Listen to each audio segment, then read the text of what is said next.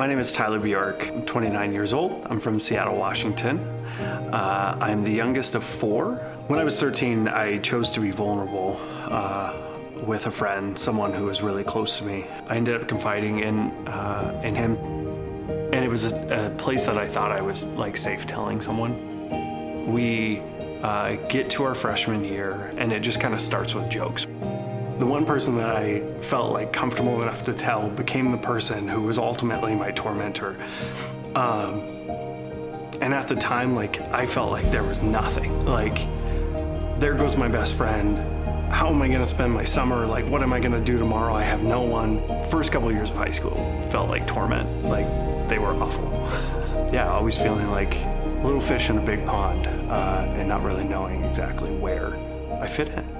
I wasn't quite out yet, but there was a group of people who knew and uh, they just kind of made me a target of like their bullying the things that they were saying to me shoulder checked into lockers like things thrown at the back of my head like called a lot of different names and i just didn't want that. Having to have one piece of myself hidden from anyone in the world ultimately it was just lonely. That was really hard when you're in the thick of something like that, though, I think you spend a lot of time thinking that that one person, they're the final judge, final juror, like that kind of thing. I told my best friend, and, and then he told everyone else, and that was awful. And like, uh, it doesn't mean that you should necessarily distrust people. Um, one of my bullies from that group, now he's like one of my closest friends, and I've had the opportunity to like see him in a different light. We've had an opportunity to just kind of like reconcile some of the some of the experiences that we had when we were much younger.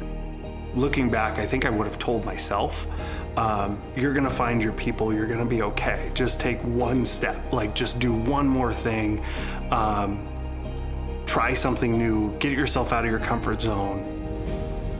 I found comfort and safety elsewhere where I could feel uh, like my most authentic self. Freshman year, I got into theater, choir, like performing arts stuff, uh, and I felt like me on stage.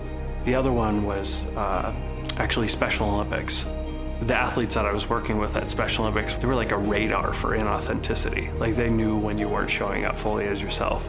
I was opened up to this world of people who uh, were fully their authentic selves uh, 24 7. There were people that uh, did stick with me. There were people that uh, defended me, protected me, whether I asked for it or not. Years later, I was sitting on a porch with my grandpa we were at his best friend's house, Fritz. Um, we called him Uncle Fritz growing up. Uh, we were in the middle of Montana though, and so Fritz went inside to go uh, get iced tea. Uh, when he went inside, my grandpa like used that moment to tell me. Um, something that like I just never would have expected out of his mouth, but it felt so pointed. He told me that he understands why someone could be gay uh, because he loves his best friend Fritz. And even though I know that my grandpa's not gay, he's been with my grandma for over 60 years. I didn't realize what it felt like until out of nowhere, a person who I never would have thought would have seen me um, use an opportunity to tell me in lesser words that they had seen me. It felt so incredible to be seen at that moment. He took 10, 15 seconds out of his day to just say, Tyler, I see you and you're okay. We hide so much of ourselves. We hide our opinions, we hide mental health. We bring to situations the most palatable version of ourselves uh, so that other people can feel comfortable. Ultimately, when you hide a piece of yourself from other people, no matter what it is, uh, when you're not able to live authentically, you're telling yourself that you are wrong, that you're not valid. Who you are in this world is not okay. It is a choice that you make every single day to say, I'm going to be fully myself today. And you're going to practice it through your entire life. Like, I'm going to continue to work uh, every single day to show up fully as myself, show up fully for the people around me. I know it's not always easy, but ultimately, I know uh, how far I've gotten because I've showed up authentically.